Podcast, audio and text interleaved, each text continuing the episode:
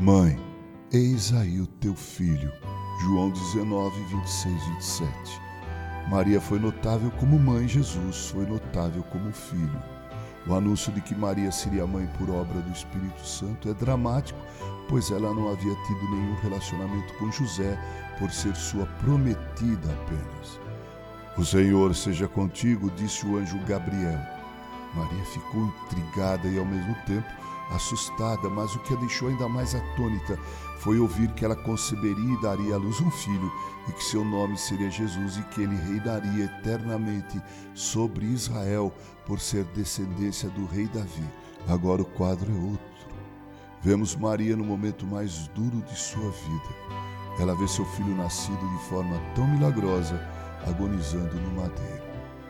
É comum em momentos como esse a recordação dos tempos que se foram e Maria pode ter se lembrado daquela estrebaria onde curtiu pela primeira vez o choro de seu querido filhinho e tomou em seus braços para amamentá-lo.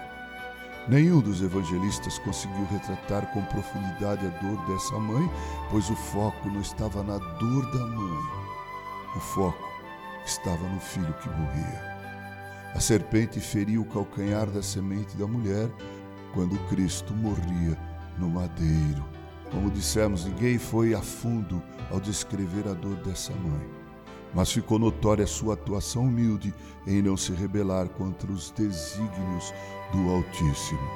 Lá naquela cruz erguida, um filho flagelado, ensanguentado, desprezado e humilhado, sofrendo dores terríveis, demonstra cuidado com a mãe ao se dirigir a ela e ao discípulo amado. Aí está o teu filho e a ele disse: Aí está tua mãe. No cenário do Gólgota, temos o contraste da alegria de Belém com a dor da cruz em Jerusalém. Em Belém, a profusa alegria pela chegada do filho querido, da dor do parto, que dá espaço ao doce momento de tê-lo nos braços, a felicidade da maternidade, toda a natureza que presta louvor, os anjos que louvam, a esperança que se renova.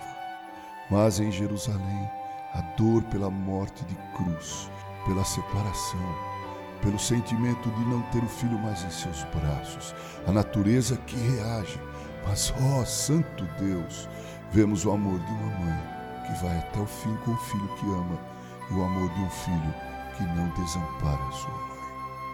Que estes exemplos de lealdade e amparo inspirem mães e filhos ainda hoje até na cruz onde Jesus morreu, sob os olhares de sua mãe, aprendemos a linda lição do amor, que jamais despreza ou desampara.